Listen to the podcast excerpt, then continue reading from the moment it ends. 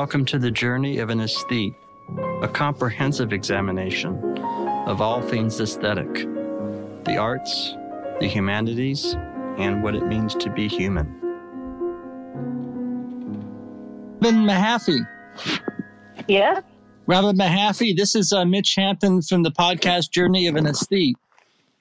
Yes. Hi. How you doing? Pretty good. It's good to have. It was a good day here. Lovely weather. Um, yeah, it's it's been a good day here too. It's a little on the cool side, but you know that's it's spring, and as uh, my friend Jane Lacroix remarks, spring is basically winter with makeup on, so it's to be expected.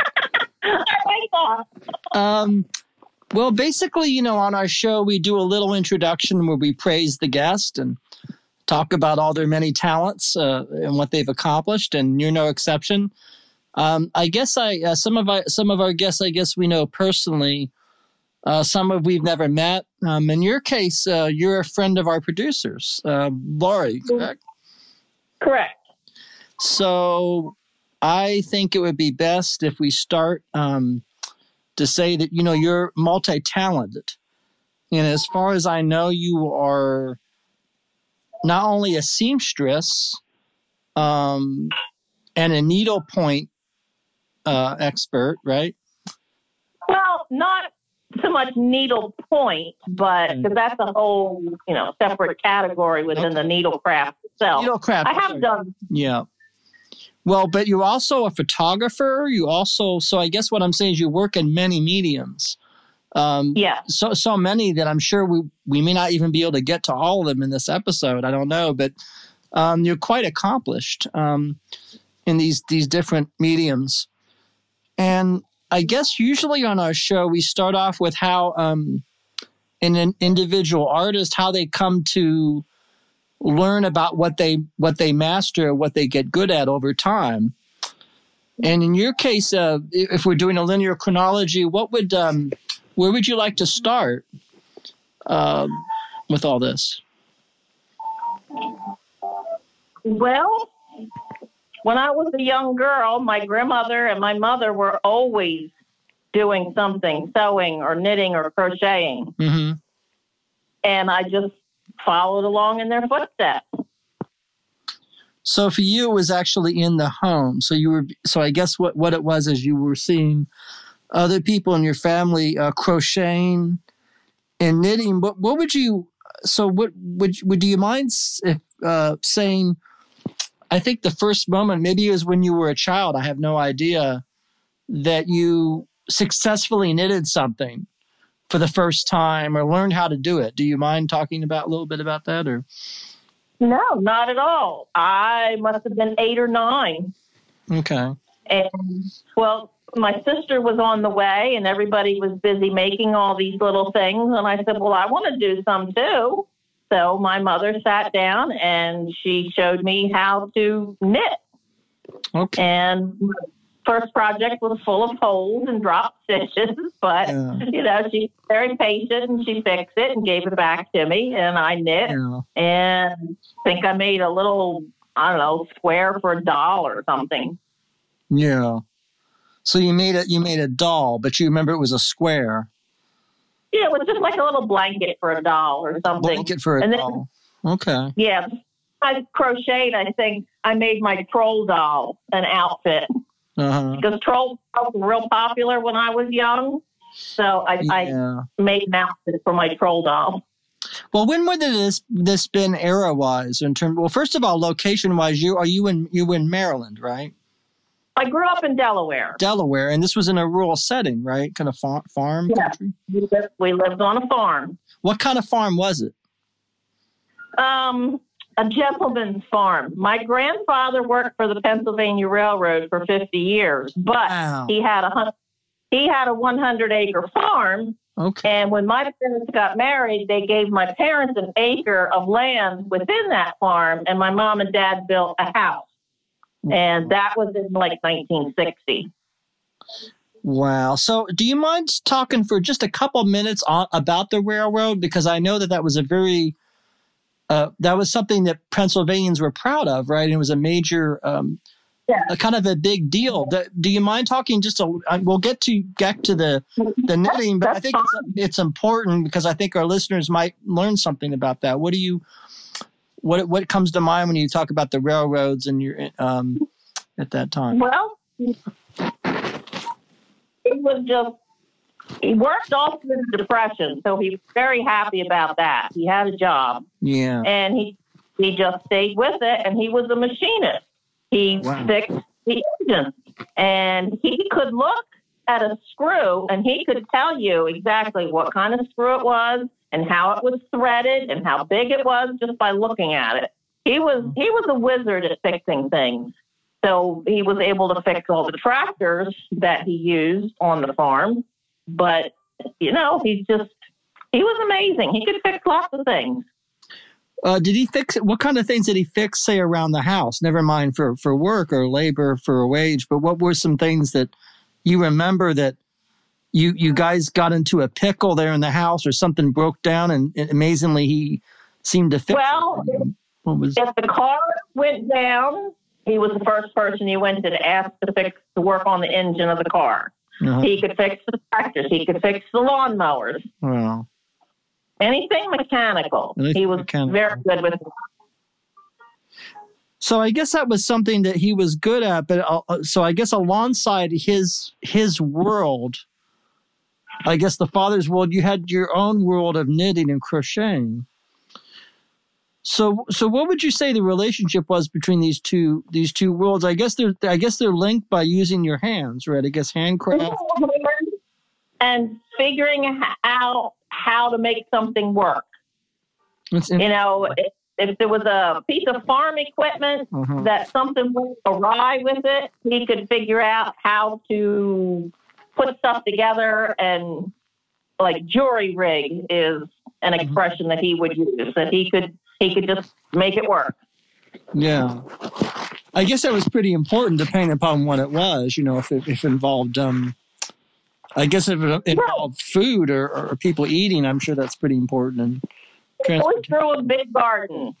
oh, wow. He always had a large, large garden. He grew the best tomatoes. And you you and folks would eat that, right? oh yes. My, and anything he grew, my grandmother would can and preserve and put up. What were what were some Yeah. of the ve- vegetables or fruits that you you folks enjoyed that he was able to give give me some an example? Not to get too detailed, but it just fascinates me because this is also. Oh, tomatoes, corn, green beans, squash. hmm There were apple trees on the farm Wow. and some pear trees. Huh. So he would grow food for the people to eat, and he also grew food to feed the animals that were on the farm. Wow. He would have he had um there was a dairy we had a couple of dairy cows because I remember as a young girl going out and helping milk and then he'd carry the milk into the house and my grandmother would, you know, take care of that. And we had a goat one time, but that didn't last too long. I don't know I don't remember why. But um, say the goat didn't last too long is because the goat didn't have a long life, or because why? I mean, what you know? Um, I think it got out of its its pen and it ate things it wasn't supposed to. Oh, you mean got Like my grandmother's- food? Bad My food? grandmother's plant. Oh wow. I guess goats are sensitive animals, right? I don't know much about the goat, but I guess they're Yes. They're very smart. right. In what way? But- makes a goat? You said a goat's very smart. What is an example of the intelligence of a goat? They can figure out how to get out of pens and fields and gates. They climb and they just go where they want to. Okay. Yeah, I guess they get into mischief or trouble from the from the human's point of view. Yeah. Um, And we had we had chickens and geese and ducks. And don't go in and collect the goose's eggs when they're sitting on them because they will chase you. yeah. We learned that the hard way. Did you learn that as a, don't- as a little girl not to do that, or? Oh yeah, you go in when the when the geese are sitting on their nest, and you go and you take one of their eggs. Oh, they will chase you. Huh. So uh, all this is going on, and yet you're developing these other skills. So I mean, I, I guess a troll doll um, I guess I mean it's funny funny to you. I don't I don't know. So, but what I'm just interested, I guess, in the development. So, when did you start developing? I guess using those skills in, in other with other results or other other um, well types of things. You know, eight or nine, I started seeing what everybody was doing with the knitting and crocheting and the sewing. So I wanted to be a part of that. So I just yeah. picked up some things and learned how to do it. Um, I fashioned because we had ponies. So I grew up riding horses most of my life. Okay. And I made harnesses for the ponies out of binder twine. I made a harness so the pony could pull me around on the sled in the snow. I made a harness for the dog and hitched him up to the wagon. So when my grandfather was chopping wood, I would pick up the little pieces, the kindling pieces, and put them in the wagon and use the dog to haul the wagon back to stack the wood in the woodshed. Hmm. So if I needed something for the pony, I would usually just braid up some binder twine. What? I was figuring out how to make things. Huh. Yeah, that's a that's a that's interesting because that's a you know of course the theme of our podcast is that everything that humans make, well, it it's made, and you know it could be it could be something well known or something practical or something not so well known or, um, and so that's that's vitally important. Um, so so you so so there was also an equestrian aspect to to the to is what you're saying. Like, oh yeah, yeah. My grandmother put me on my first pony when I was two, and that was it. I just fell in love with it and just continued that for a big part of my life. Yeah. And she would let me ride the pony around and around in a small circle in the side yard next to the house so much that there was a path worn out and there wasn't any grass right there in the middle of the yard. But she mm-hmm. didn't care. She would sit there and she would be, you know, shelling peas or snapping beans or husking corn, whatever. And there I'd be just riding around, around, around the circle. And she gave me some advice that I have used to this day. Yeah. And she said, sit up straight and pay attention to where you're going. Huh. So that can be applied to so many different parts of your life. Sure. Sure. Well, yeah, that's uh, that's certainly certainly true. Um, what what uh, that that phrase or that thing you remember? When did that? Uh, do you mind uh, while we're on the subject thinking of other things in, in, in your life later on where that very much applied? It could be a different art medium or different experience in life where that served served? Um, yes, because um, I started playing the flute in band when I was seven. So there you go. Sit up straight and yeah. pay attention to what you're doing. So it came in handy then. So, you know, um, when you're learning how to drive the car, sit up straight, yeah. pay attention to what you're doing. Yeah. I'm not able when you're in to drive myself. And you're learning. Sit up yeah. straight and pay attention to what you're doing. Pay attention to what that teacher's up there telling you. Yeah. Um. So, t- talk a little bit, if you don't mind, your development. Um, even further, because you're you're now you're in band, so I guess you were doing music. Yeah. Um, but how, how did you? So it sounds like you're you're you're much more accomplished than I am. There's only a couple things I can do. You do hundreds of things. So to someone like myself, this is very um, almost overwhelming. Um, so what uh, what is it like to be able to do all these things? Or, or let me let me ask you this: um, How did you organize your time in terms of what was most important to you, what your focus, where your focus went? Whatever needed done first. You know, if I needed a halter for the pony, that's what got done first, and everything else had to wait. I if so. That's how. I was. Okay. I was a teenager in the early '70s. Oh wow! So, um, you know, hot pants and mini skirts were in fashion. Sure. and I was determined to I made crocheted myself a pair of hot pants, and I was determined to wear them to school the next day. And I think I stayed up till three o'clock in the morning so I could finish them, so I could wear them. That's beautiful. You know, of course, I would love to see some archival photos of those if you have any, for that for, for because that would that would be right down my alley. Well, yeah. in uh, about five years or so after that, I did wear them for a Halloween. I was a um, lady of the evening. yeah. Well, you probably. I did. So, so, so, not to interject, but would it be fair to say that you have a lot of '70s memorabilia or 1970s? Yeah. Um, wow. Yeah. Wow. That's like my favorite era. You know, like I appreciate the music from that time more so, and you know, I just I have a tendency to trend towards those type of fashions. Um, I have been called a hippie chick more than once in my life. Yeah.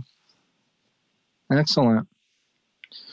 So, is that when you got into photography, or did that happen later? No, my dad was really big into photography. He had his own dark room and he could mm-hmm. develop all his own black and white pictures. Don't you dare go in there and touch any of his stuff. Mm-mm. Yeah. he wouldn't let you do that. And if you ever asked to borrow a camera, he would get, oh, just push this button and don't do anything else. Like the camera's going to blow up or something. So, sure. um, when he died in 98, I got one of his cameras. Oh. And I said, all right, I'm going to figure out how to use it. He had given me a small little Kodak Instamatic 104 when I was, I don't know, 13 or something.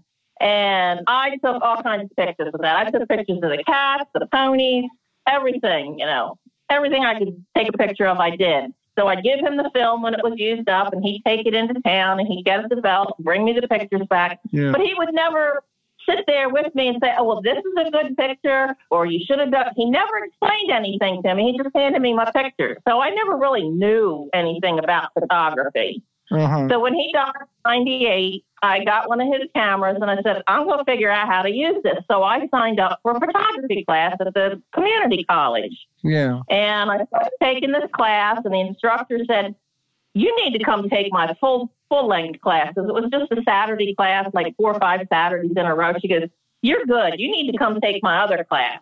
So I signed up and I took another class, and they said, how would you like to be a teacher's assistant? I said, okay. So I started being a teacher's assistant. And then they said, how would you like to be um, the administrator of the program, work with the boss? And I said, okay. So I started being the administrator. Then it was like, um, so and so can't be here. How would you like to be a substitute teacher? I said, okay. So I did that. And then they said, how would you like to have your own class? And I said, okay. So I did that for 16 years. Wow. So that's so you you you develop these these different skills. So I guess I guess when I'm I'm gonna. Do you mind if I rewind a little bit because that that's in the late '90s. So, um, what were you doing mainly in the 1980s or or um, say late '70s through '94? Say that, that was your was it mostly? Um, hmm? Well, I had my daughter in '77, so I was busy raising her. Okay. Um, when I went through my first divorce, I started working at General Motors building cars. I'll be done. And uh, built a Chevette in the Wilmington plant in Delaware. So wow. did that for a years. And then I met my second husband and we got married. And then we moved to a little farm in Maryland yeah. and I got horses again. So I was teaching my daughter how to ride, and I had these horses, and I trained them, and I started taking them to some shows again. Mm-hmm. And we did that for a while. My daughter got involved in Pony Club, so I helped her with that, and I helped the Pony Club people. So, and my daughter got in band, so then I was very much involved in the band. When she was in sixth, seventh, and eighth grade, I volunteered time at her school, and I helped the band director. So I helped the flute players. Yeah. Um, I learned how to play saxophone then because I would sit with the saxophone players with their lesson and learn from them. And then I learned trumpet. So it was just fun. Yeah. So I was just helping my daughter through school and then raising the horses and training them. Well, I, and in the meantime, yeah, I was doing my sewing, and I I incorporated myself at one point because I did custom knitting and sewing for people. Oh, excellent. So you people would want something made, and I guess you would make something person personalized for them. Right. I had a fellow who wanted a camouflage poncho for when he was out hunting. Okay. So I made that for him, and I put a special little pocket on the inside of it for his cigarette, so they wouldn't get wet. right. Huh. That that's that's fascinating. So I guess um, if you're if you're working actually in a, an assembly line for GM, that strikes me as a far cry from from being in, in, in a kitchen table sewing a, a dress or hot pants, or Yes. being on a horse. These are all very, Right. These are all very different uh, experiences of reality. So that's a Well, and you've had a very, I I should say, a very um, uh, eclectic. You might be the envy of a lot of people that have not had these experiences or even thought to even want to have such experiences. Well, I was a, I was a single mother, and I had to earn money, and General Motors paid a lot of money. So They did. That's true. What what was your feeling being in GM as opposed to other things you've done? Did you like? There were things about it I guess you liked or didn't like, or what? What comes to mind? liked- Um, I liked most of it. I had a good time because I'm good with my hands. So the bosses found out that I could do jobs on the left side of the car as well as the right side of the car. Not too many people can do that. So Mhm. I became a floater, is what they called it. So Uh-huh. you would walk along, you had maybe like 10 or 12 jobs all in one certain area, and that was your group. And it, each person would be working on the car and they would have a separate job. Well, if they had to go go visit the bathroom or take a break. Somebody had to do that job because the cars don't stop; they just keep going. right. So someone had to fill in and do their job. So I could do all the jobs on the line, both the left side and the right side. Yeah. So that was so. And how? And you So did? yeah, Yeah, you did that for some years. With this, that, that would have been in the in the 1980s, right? yes, yeah. It's been like 81, 82, 83. No. Yeah, seven. Yeah, 80, 81, 82. Yeah. Uh-huh. And um, how long did you how long did you do that till when? It was about three years. Uh huh. How did you find? How did you find find time? So I guess after doing that, you had to kind of fit other things in. But you said you said yourself that it was what it was always. Um, I guess necessity was the mother of, of invention, right? For you, would it be fair to say? Yeah. So Mhm. it's what needed to be done sooner than rather than later, or something coming later. Yeah. And I guess that's how you organized your your your work. I guess or your. Uh, Right.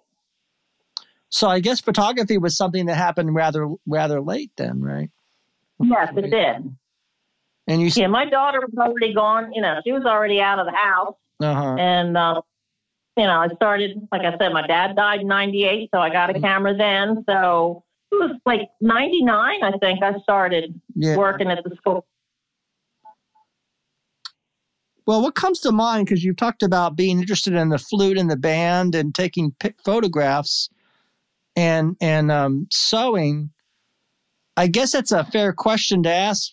From my point of view, is do you have a have something that's more you more love than something else, or is there some, or is there the first love, or is there something that um, that you feel Well, comes to mind? if I haven't sewn anything for a while, and then I start sewing, and I said, oh, why, why haven't I done this more? I really enjoy doing this. And then I'll get sidetracked into another project, and I'll say, oh, I haven't done this for a while. How come I haven't done this for a while? Yeah. I love this.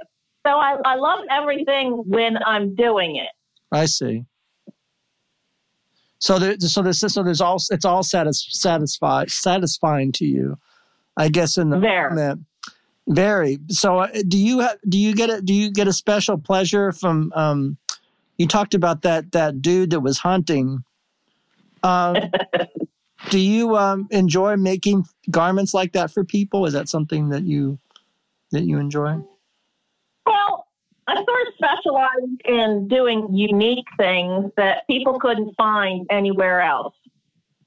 So it gave me a special sort of niche. Yeah.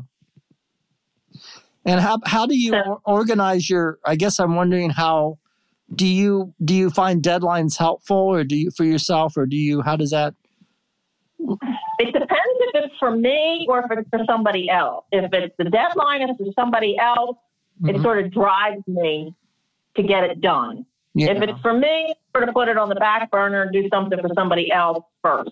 I see. I guess it's fair to ask too. Again, what what are some of the kind of fibers or yarns that interested you or, di- or do interest you? If we're talking about sewing, what were some of the materials that you like to use the most, or or um, would you say? Oh, I, I like things that have texture that feel good in your hand. Okay. So, um, you know, a nice cotton is always good to sew with. I don't do a lot of quilting. That was my mother and my aunt, her sister, that did that more so. Yeah. And it was just another, I don't want to say hobby, but another interest that you have to have all the gidgy gadgets to go with it. And, you know, there's only so much room. You can only have so much stuff. So you have to sort of draw the line somewhere. So I did not get into the quilting part. I did more um, sewing clothes. My daughter was very tall and very skinny. Mm-hmm. Kim, don't listen. She was very skinny when she was little, and it was very hard to find clothes to fit her. Mm-hmm. So there was a period of years there, three or four years, where I made all of her clothes. So she would have something to wear. everybody needs an anchor in life. You, me, just everybody. Anchor made this whole show possible. I'm immensely grateful to them. You too can use Anchor to make your own shows and create your own vision. Download the Anchor app or go to anchor.fm to get started. Yeah, I mean that's something you you I guess you uh, so this is interesting to me. So I would I would guess um, we've only been talking for I guess uh, I don't know how long here. It's actually I guess a good half, close to coming on to a half hour. But I would guess that you're the kind of person who is really uh, has a real, I guess, a gift of using your hands and being able to look at an environment or a shape and recreate what you see in your mind's eye in space and time. Is that would that make sense or? Yeah, yes. A lot of times I do that, and for about 13 years, I was involved with a group of other very talented ladies, and we called ourselves the Ditsy Dolls. And we made soft sculptured dolls, and they could be all different kinds of weird looking things. There wasn't any one certain set that you had, type that you had to do. Yeah. And that really gave me a lot of freedom to experiment with different um, types of things of how to create different things. Because I like to make like little dioramas for the doll, so it, it, had to have something to sit on. So you have to make something for the doll to sit on, or it had to have something to hold in its hand. So you figured out how to make that, okay. or uh, make. I took a vase that I bought, not a vase. Um, it was a shoe and it was a candle. It was like leftover Halloween decoration. Mm-hmm. And I turned that into a, I put wings on it. So it was a flying shoe that these dolls were sitting in. So, you know, you just take found objects and you figure out how to make it work. And you go to the hardware store. is fun because you look at all the stuff and you say, yeah. oh, I could do that with the wire and I could do that with that rope and I could do that with those washers. I don't know. Did you see? Did, I sent you some Red Grooms stuff. I don't know what you. I did. I looked at it. He's amazing. Well, I, I, think you're a kindred spirit to him in some respect. I, I don't know why I think that. I, I but I, I don't That's know. One, was a sculpture, that, a picture of a sculpture that he did that you sent me. It was like I don't know, a little doll riding a mermaid or something, yeah. or. And I was thinking, whoa, that is that is like some of my weird doll things that I made. right. I thought I thought there would be something to yeah. that, but I. If I the price that he did, he had like thirteen thousand dollars on that little sculpture, and it wasn't very big. And I'm thinking, oh, I got something like that over here. well, see, so maybe maybe that's a that's a maybe you get some ideas with that. I don't know, but um, and sort of. Sometimes I I have had dreams, and they'll wake me up, and it's like I'll have to write it down before I forget. And then a lot of times I have to make it.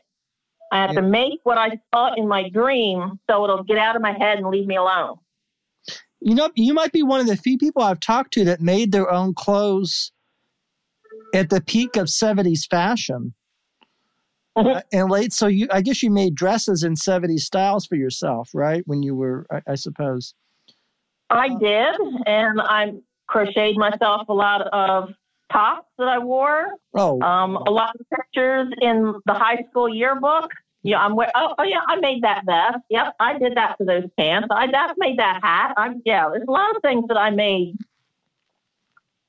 Uh, how, how about later on when you were, of course, as an adult? Um, uh, did you were you continue, you continue to make things like that, or I haven't found so many clothes for myself lately.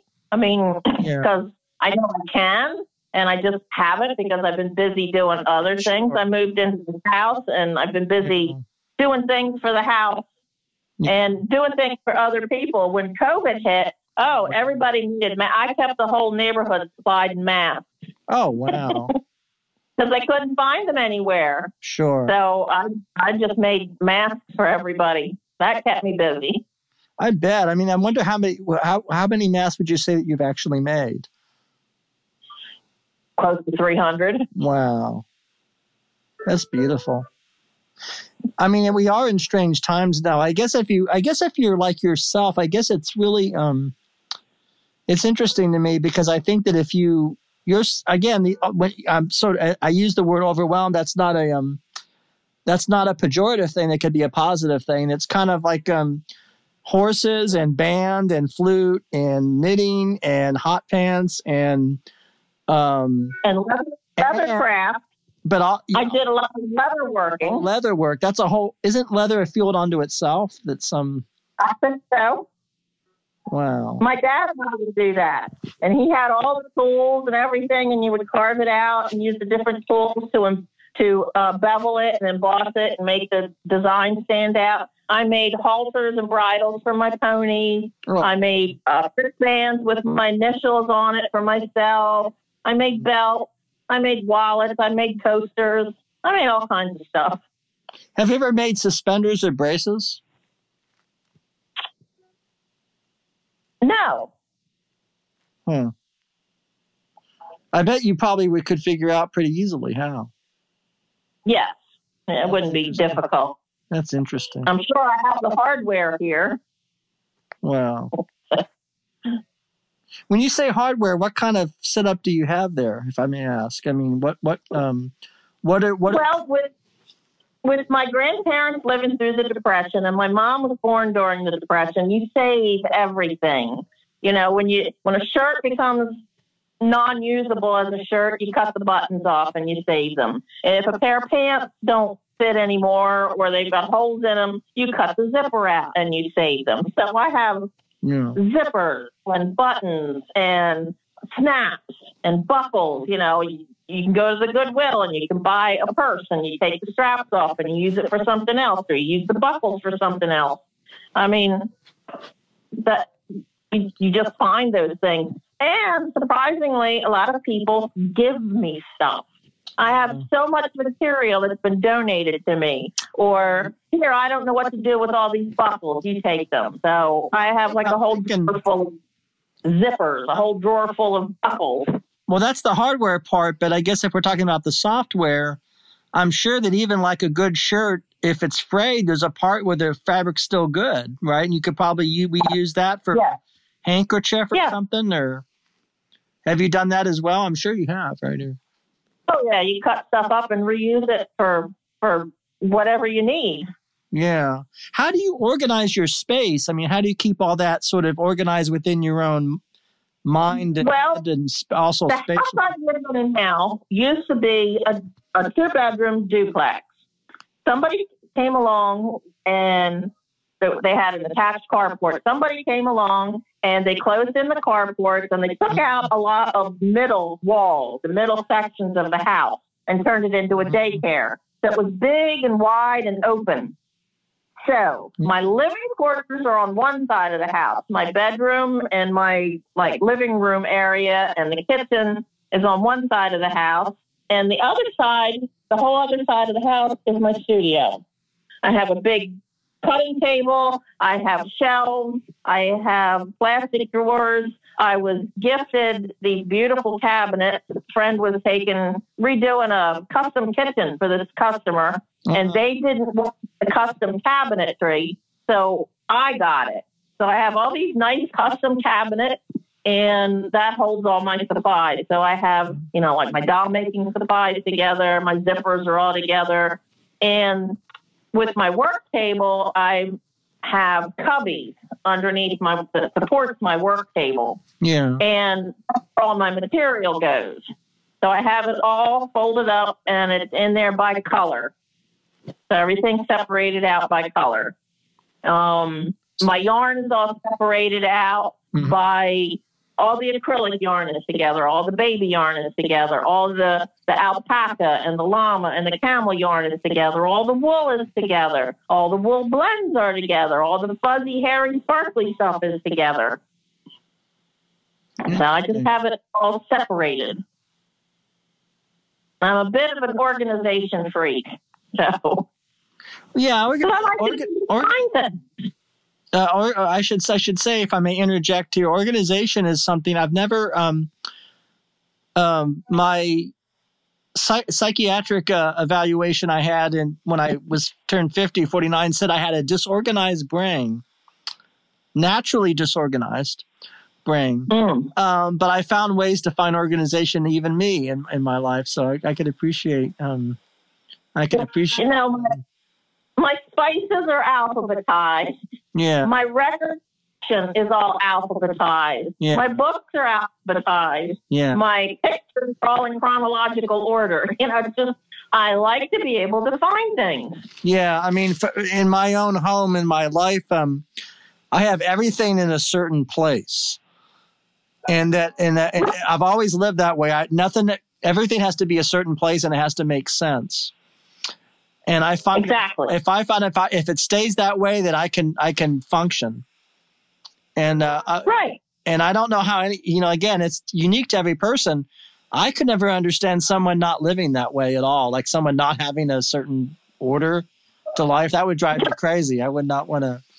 I would not want to. If you get an idea, if you get an idea in your head and you say, "Oh, I need this X Y Z," okay, Right, right. and you go find X Y Z. And if you can't find it, and you're spending all this time looking for it, and you're looking at more, Yeah. and then you get sidetracked, and you say, "Oh, oh, I remember this," Uh, oh, oh," and and then you forget why you were looking for X Y Z to begin with. Yep. It's interesting. So if you you know you- where X Y Z is, then you can go get it, and then you Yep. can get started on your project. Well, it's good because it, it's a foundation for other things to happen. If you don't have that foundation, then the things can't happen, right? Wouldn't you agree that you have to have, to have that? Yeah. Have to have that. Because if you spend all your time looking for the stuff that you need, then It doesn't you know get done. you, you lose that spark. Yep. Yeah, you might lose the spark and it might not get done. There's two problems that result. Right. so in other words, you solve. Well- yeah, that's true. Well, I have notebooks like everywhere that I sit in the house. I have Yeah. notebooks, something to write on, because Yeah, those things just pop up into my head, and I'm thinking, "Oh, that's what I need to do." And if I don't write it down, then I'll totally forget it. when you had this group, the Ditzy Dolls, who were the names of the other women in the group, or do you want to mention them, or what? What was some? And you also mentioned some um, achievements you got, you folks did. Uh, what was what Well- things come to mind? Milestones of that group. Um, well, we always said that each year we needed to do some type of a charity event to help someone else. So we made little dolls that we took in to the children's hospital. So the children that were in the cancer ward, they would have something to hold on to if they needed it. Um, we donated little dolls to the fire department so they could have something if they were helping a child that was involved with, you know, their house burning down, you know, something to give to them. Um, if they had to be medevaced out to the hospital, something to hang on to while they were riding in the helicopter. And we did that for several years. We did um, some dolls. We took a Shel Silverstein poem Mhm. and we made it the character of the poem. Mm-hmm. And as a group, all these dolls went around to the local elementary school libraries Mm-hmm. and they were on display for like a month or so. And the children could see the characters in the book. It was to help promote reading in the elementary age children. Yeah. Then, two or three years, we participated in the Festival of Trees, and it was to help raise money for cancer research. Yeah. So you would have a tree at Christmas time and you decorate it, and then the tree would get auctioned off. Well, the first year we did it, um, not too many people wanted a whole tree decorated with all these doll things that we made. Mhm. And so next year we did it, and they auctioned off the dolls separately from the tree. And our tree made 700 and some dollars, made more than any other tree in the festival that year. Wow. Well, you know, if you if you if you want to send send um, some some material on that, we love we love to include it in the um, you know, because when we do these episodes, we always have a a Mhm. visual Yeah. um, But component. the difference was a group of ladies from the Elkton, Maryland. That's where we met. Most of the ladies lived right outside of Elkton. Some of them traveled up from Baltimore a couple of times Yeah. um, for, their, for for our meeting. We met the first Wednesday of the month, and usually we met in the library because it was open to the public. And then we found another little meeting spot at um, a church someplace, and we would meet there. We would have guest speakers come in. Yeah. Um, some of the ladies were, were very good with um, clay, you know, the um, Yeah. the sculpting clay. So we would have a class on sculpting. Some of the ladies had taken classes when they went to hmm the big quilt shows they have in Texas, and they would learn a technique there, and they would Mm. bring it back and share with us. So it, it was a lot of fun. That does sound like a lot of fun if you if you motivated to to do that. Uh, it's phenomenal Yeah. to me.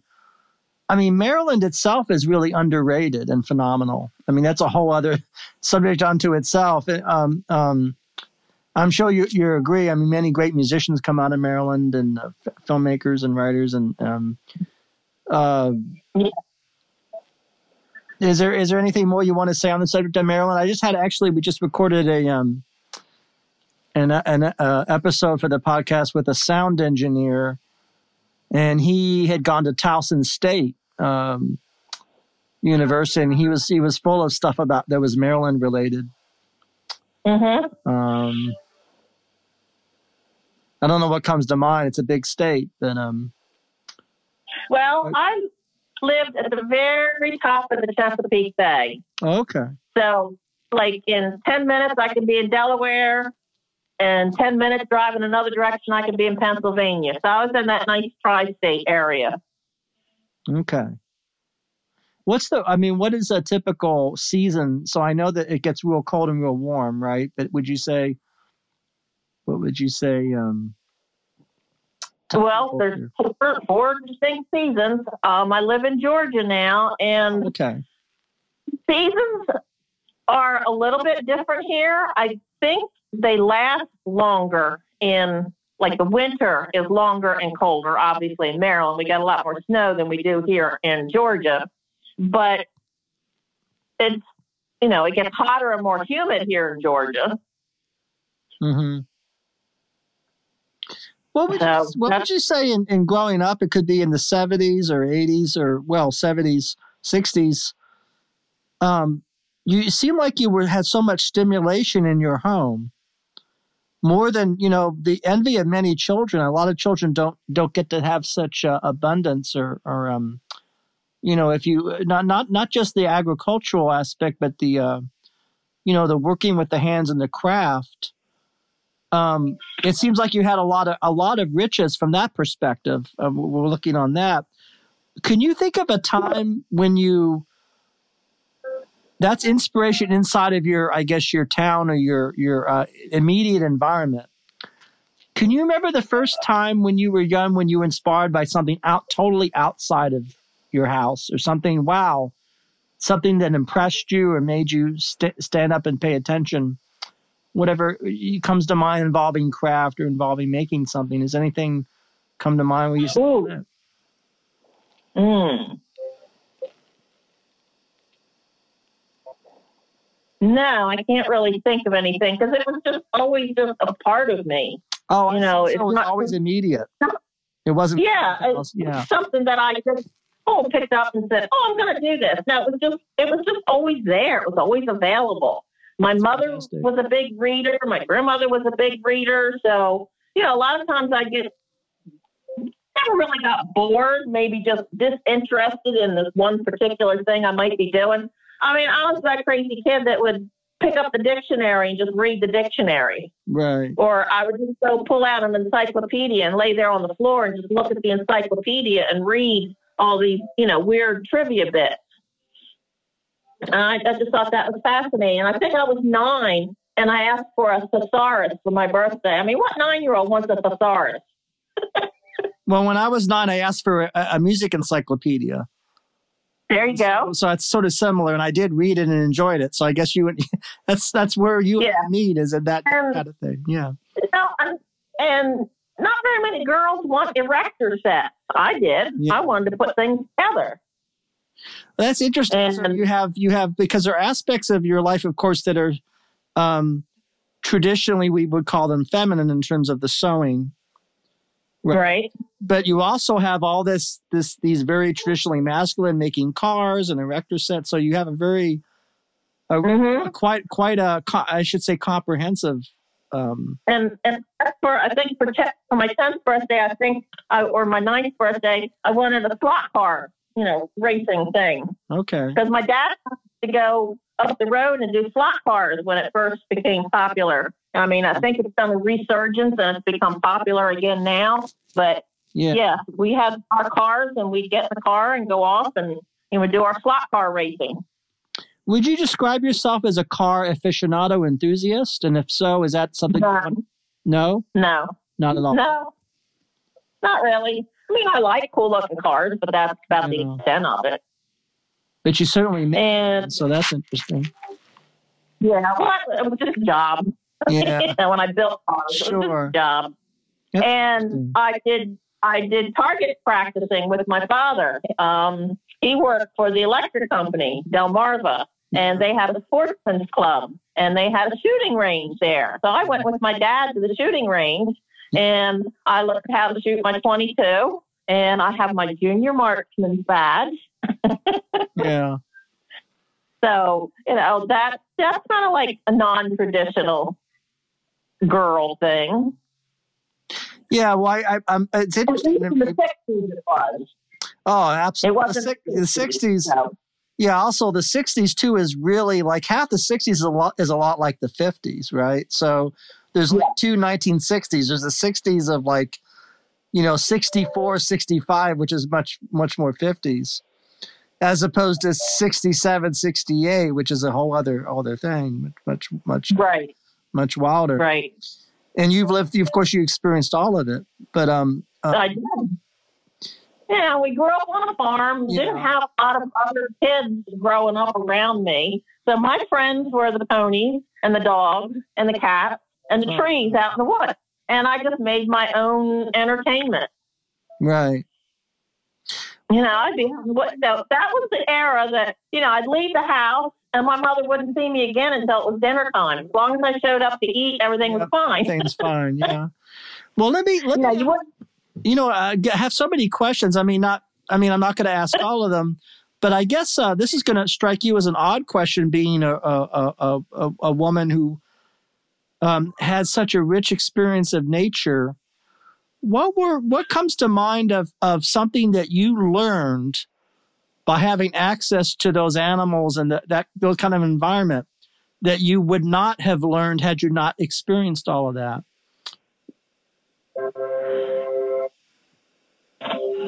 What comes to mind? Something something that you uh, got from all of that, Probably many things, not just Um, one thing. But leave a gate as you found it.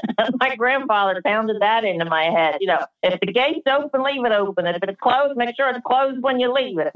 that's interesting. So, you know, so, but no, uh, taking care of animals, horses, it's a lot of work. It's a lot of physical work. It really is. But Uh, I never considered it work because I love the horses. Yeah. And it was just a part of taking care of the horses. I helped my grandfather grow the crops. I, if I had a nickel for every hour I spent on a tractor seat, I'd be a rich woman today. wow. Um, I helped him grow the crops, and I helped him bale the hay and get it up in the hayloft. And you know that just makes you resilient, and it makes you, I don't know, appreciate things. yeah. And then there for a while, I was working on the racetrack, and I was training race horses. That's all I ever wanted to do was work with the horses. I wanted to be a jockey, but then they said, "Oh, girls can't be jockeys." This was in the early '60s, Right. and I was so disappointed. I said, "Well, that's not fair." You know, I didn't Yeah. think to stand up for myself and do it. You know, an adult told me that, well, girls don't do that. So Yeah. I believed them. When I wanted to go to the University of Delaware and study agriculture, because that's what I wanted to do, I wanted to grow, you know, good food for the horses and take care of them. My guidance counselor said, girls don't study agriculture.